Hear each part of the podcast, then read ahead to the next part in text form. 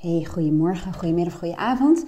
Deze podcast gaat over twee dingen, namelijk over het onderwerp zelfsabotage, innerlijke overtuigingen die je belemmeren en blokkades, en over evenwicht of balans. Dat lijkt een beetje zo'n toverwoord, maar um, je weet zelf waarschijnlijk wel hoe belangrijk het is om balans te hebben tussen werk en privé. Maar deze podcast gaat over de balans als het gaat om energie. En daar bedoel ik mee energie op mentaal niveau en fysiek niveau. Nou, eerst even gaat het over uh, innerlijke blokkades en zelfsabotage. Heel vaak is het zo dat we um, wel weten wat we zouden moeten doen, maar dat we het niet doen. Dat we dingen uitstellen of um, te weinig vertrouwen in onszelf hebben of gaan twijfelen. Nou ja, dat soort eh, dingen. Daar ga ik even niet te diep op in. En datzelfde heb ik bijvoorbeeld met mijn, ik noem het nu nog Academy, maar eigenlijk is het niet een heel goed woord, maar daar gaat deze podcast niet over. Um, ik heb een, ik noem het dus nu nog even een Academy met allerlei courses, programma's en tools die ik al jaren zelf gebruik en in mijn praktijk gebruik. En ze zijn allemaal bewezen effectief. En mijn intentie was en is nog steeds om um, ja, te kunnen putten uit tools en resources. En ook los van mijn één op één coaching. En eh, het zijn goede programma's, goede courses, hartstikke goede tools. Ik kan wel zeggen, heel erg goed, goed helder uitgelegd. Um, um, ja, het, het, neemt je er helemaal in mee. Hè? Want ik leg in mijn podcast heel veel dingen uit waar dingen aan liggen en hoe je het zou kunnen doen. Maar dit loodst je er één voor één uh, doorheen, om het zo te zeggen. En ik krijg van de gebruikers terug dat het ook gewoon leuk is om te doen. En dat vind ik heel erg uh, belangrijk. En toch houd ik die Academy in de schaduw. Ik noem het wel af en toe en ik um, heb ook wel eens een keertje een promotie gedaan. Maar voor de rest merk ik ik doe niet wat ik zou moeten doen om te zorgen dat nog veel meer mensen dit gaan doen. Terwijl ik weet wat ik moet doen. Ik heb notabene een marketingachtergrond, dus ik weet ons goed wat ik uh, verder nog zou kunnen doen. En dat is eigenlijk bijna altijd een teken dat er onderliggende overtuigingen zijn waardoor je het niet doet. En uh, bij mij, ik heb onderzocht wat die overtuigingen zijn en daardoor kom ik zo meteen in het tweede stukje van de podcast heb ik een soort kraak gezet en ben ik toch gaan doen wat ik um, zou moeten doen. Maar de overtuigingen, die zijn vaak zo, hoe moet ik het zeggen? Um, ja, die gaan heel vaak over de angst voor verlies. Dus die zijn zo belangrijk voor je en zo groot, zonder dat je er erg in hebt, dat het eigenlijk heel logisch is dat je dus um, nou ja, niet doet wat je zou moeten doen, dat je die blokkade hebt. Maar mij ging het er namelijk over dat als ik um, nog meer gebruikers zou krijgen voor mijn Academy, dan zouden er twee dingen gebeuren volgens mijn overtuigingen en volgens de aannames die ik had. Eén, ik zou me gigantisch verliezen in het verder ontwikkelen, in meer content maken, um, in, iets wat ik gewoon heel leuk vind. Er zit een stukje techniek in, een stukje ontwikkeling, schrijven, spreken. Het zijn allemaal dingen die samenkomen, zo lekker achter mijn laptopje zitten, waar ik ook maar wil. Waar ik heel veel plezier in heb. En de dagen dat ik de Academy heb opgebouwd, dat waren dagen dat ik um, vergat te eten, vergat te drinken, aan één stuk doorging. En ik weet dat het grootste gedeelte heb ik destijds in een zomer gemaakt. Terwijl ik ben gek op de zomer. Ik hou ervan buiten te zijn. En toen zat ik heel veel binnen aan het werk. En daardoor heb ik heel stuk van de zomer eigenlijk gemist. Hier, daar heb je hem dus ook al.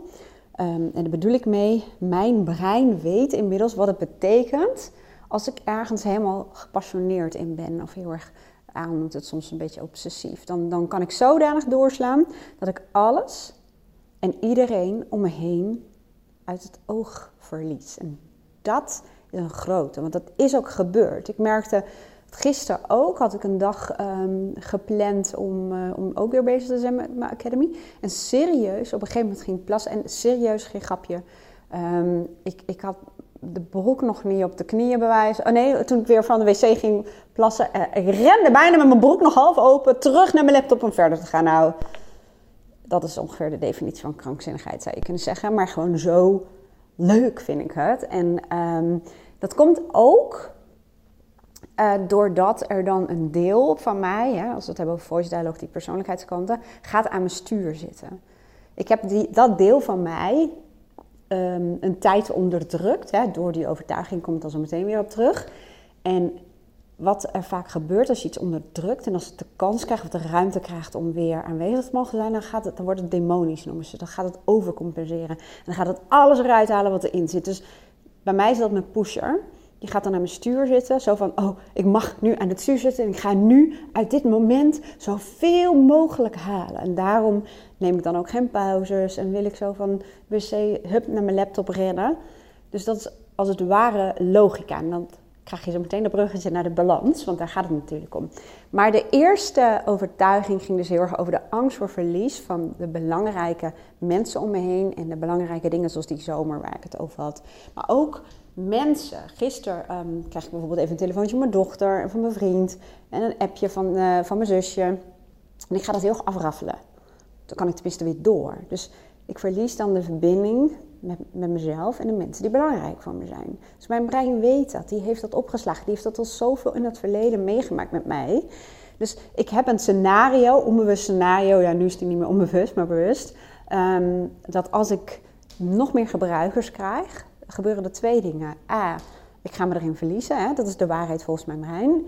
En dan verlies ik alle mensen en de dingen omheen die belangrijk voor me zijn. Voor ik het weet heb ik de hele zomer achter die laptop gezeten en niet buiten geweest, bij wijze van spreken. En nummer twee, dat zit ook in dat beeld wat nu bewust is, wat eerder onbewust was. Heel eerlijk, ik heb echt de, de pest aan klantenservices. Ik kan het prima. Alleen, ehm, ik, ik vind het soms heel overweldigend hoeveel mailtjes en appjes er dan komen. En ik weet ook dat als mensen in de Academy zitten, het is een geautoriseerde uh, account, zeg maar, dus je moet inloggen en dergelijke. Um, dat er regelmatig mailtjes komen. Ik ben mijn wachtwoord kwijt, ik kan niet inloggen.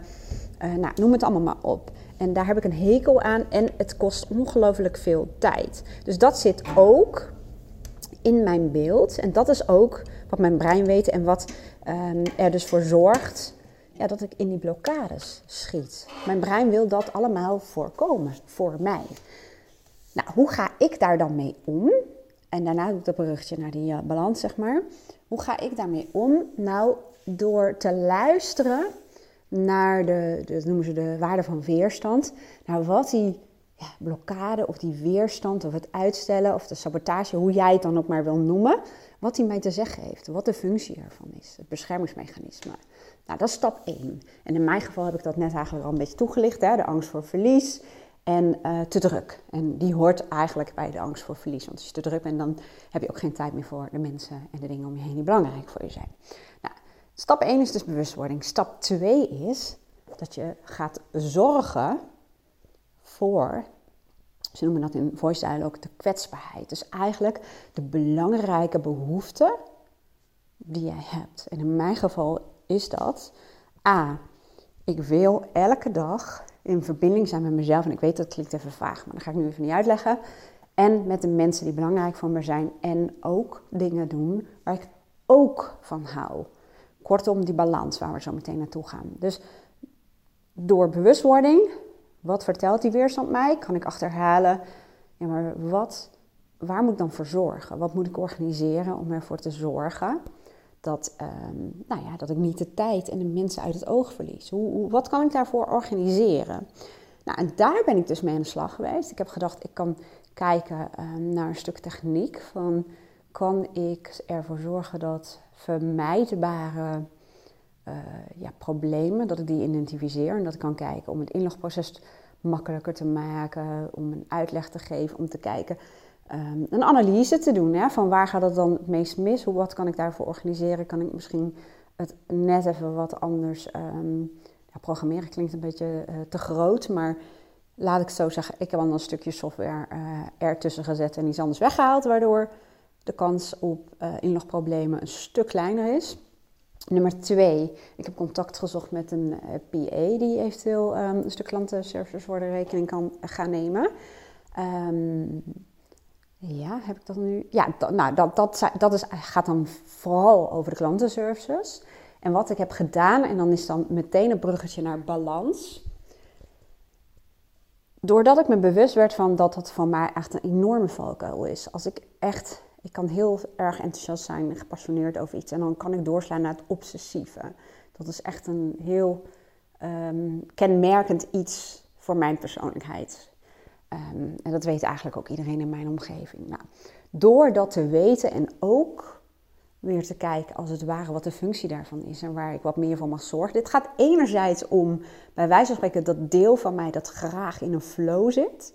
Dat graag uit bed springt omdat ik denk, ah, ik heb een super cool, gaaf project. Het nieuwe, ik hou van nieuw, innovatief, uh, ergens voor gaan. Dus dat deel van mijn persoonlijkheid, die moet gevoed worden. En die moet ook ruimte krijgen. En als ik dat dan in balans breng met andere delen van mezelf, dus de kant die graag buiten in de natuur is, die graag met de hond gaat wandelen, uh, die reflecteert, die contact heeft met, met, met andere mensen, die echt met aandacht dat doet, een stukje rust. Um, een stukje ontspanning. Ik, uh, bij mij werkt het bijvoorbeeld enorm goed als ik dan een paar uur achter mijn laptop zit. En dat is dan de balans voor mij ik wil dan wel een paar uur achter mijn laptop zitten en ik voel wanneer ik even weg moet.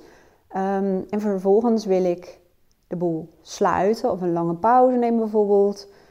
Um, ook al voel ik aan alles dat ik nog steeds in die inspirerende flow zit en ik door zou willen gaan. Daar gaat het eigenlijk over. Ik weet van mezelf dat ik juist dan moet stoppen, achter die laptop vandaan moet komen en iets met mijn handen moet gaan doen of de natuur ingaan. En dan kom je ook meteen in een stukje energiebalans. Want je ziet ook vaak als je een dag hebt gehad met heel veel dingen, heel veel prikkels. En weet ook, positieve prikkels zorgen ook voor stress. Hè? Dat geeft niet alleen maar energie.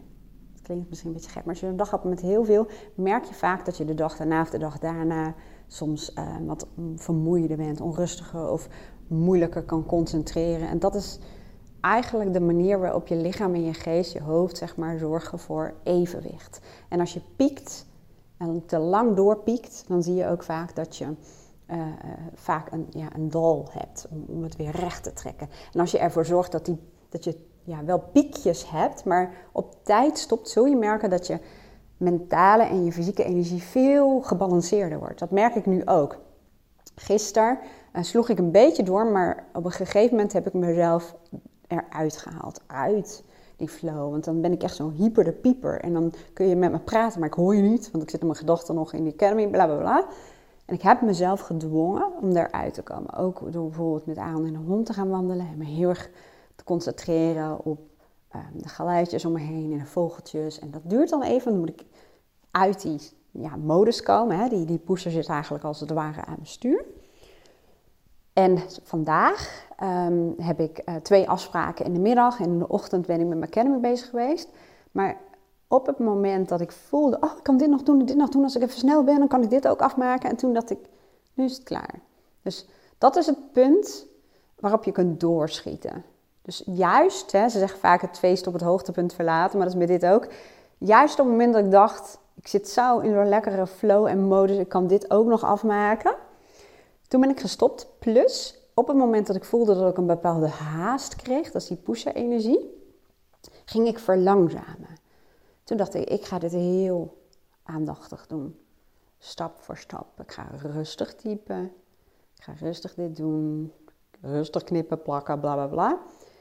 En dan merk ik, dan komt er ook balans. En het mooie daarvan is eigenlijk ook dat ik nog meer dan in die pusher-energie geniet van het proces. Want een pusher is heel gericht op het afkrijgen, op de eindbestemming. En als je daar balans in krijgt door er ook aandacht aan toe te voegen en rust, zul je merken dat je nog steeds in die geïnspireerde flow zit, maar dat je meer in het proces gaat zitten. Dus dat je heel veel meer kan genieten van het proces en ook van uh, de kleine stapjes die je maakt. Dit heeft ook uh, biologisch gezien, um, uh, moet ik het zeggen, consequenties. Want als je heel erg in die pusher-energie zit, dan maak je heel veel dopamine aan. En dan kom je in een rush en dan wil je nog meer dopamine en uh, word je heel onrustig. En als je juist gaat doseren, maak je ook serotonine aan. Dat is weer net even wat anders. En dat is ook de staat waarin je tevreden kunt zijn. En dan is die rush, die, die, dat, dat haastige is er een beetje van af. Dus je, werkt ook, je merkt ook dat ook biologisch heeft het gewoon effect. En ook op uitputting. Maar als je te lang in zo'n dopamine rush zit, om het zo te zeggen, te lang die pusher aan het stuur laat, je geniet niet van het proces. Je merkt ongelooflijk veel dopamine en andere stresshormonen aan. Ehm, en je verliest eigenlijk als het ware alles om je heen. Ik kijk even naar de tijd. Ik moet afronden. Maar ik hoop dat je iets aan had. En ik kan me voorstellen dat het je inspireert en dat je wel weet dat het zo werkt. En ook wel um, dat het voor jou ook handig is. En dan komen we bij mijn Academy. Want dan is natuurlijk de vraag, maar hoe kan ik dat nu doen? Welke tools en resources zijn er beschikbaar om dit ook bij mij te doen? Want dit gaat namelijk over een aantal dingen. Over het kennen van je waarden en je persoonlijkheid. Dus welke kanten zitten bij jou het stuur en hoe kun je daar balans in krijgen. Ik zet even, ik kan het niet allemaal uitleggen nu, want ik ga weg op pad naar mijn afspraak. Maar ik zet wel even een linkje hieronder um, naar mijn online coach aanbodpagina. Er staat nog niet alles op en ik ben er nog uh, mee bezig.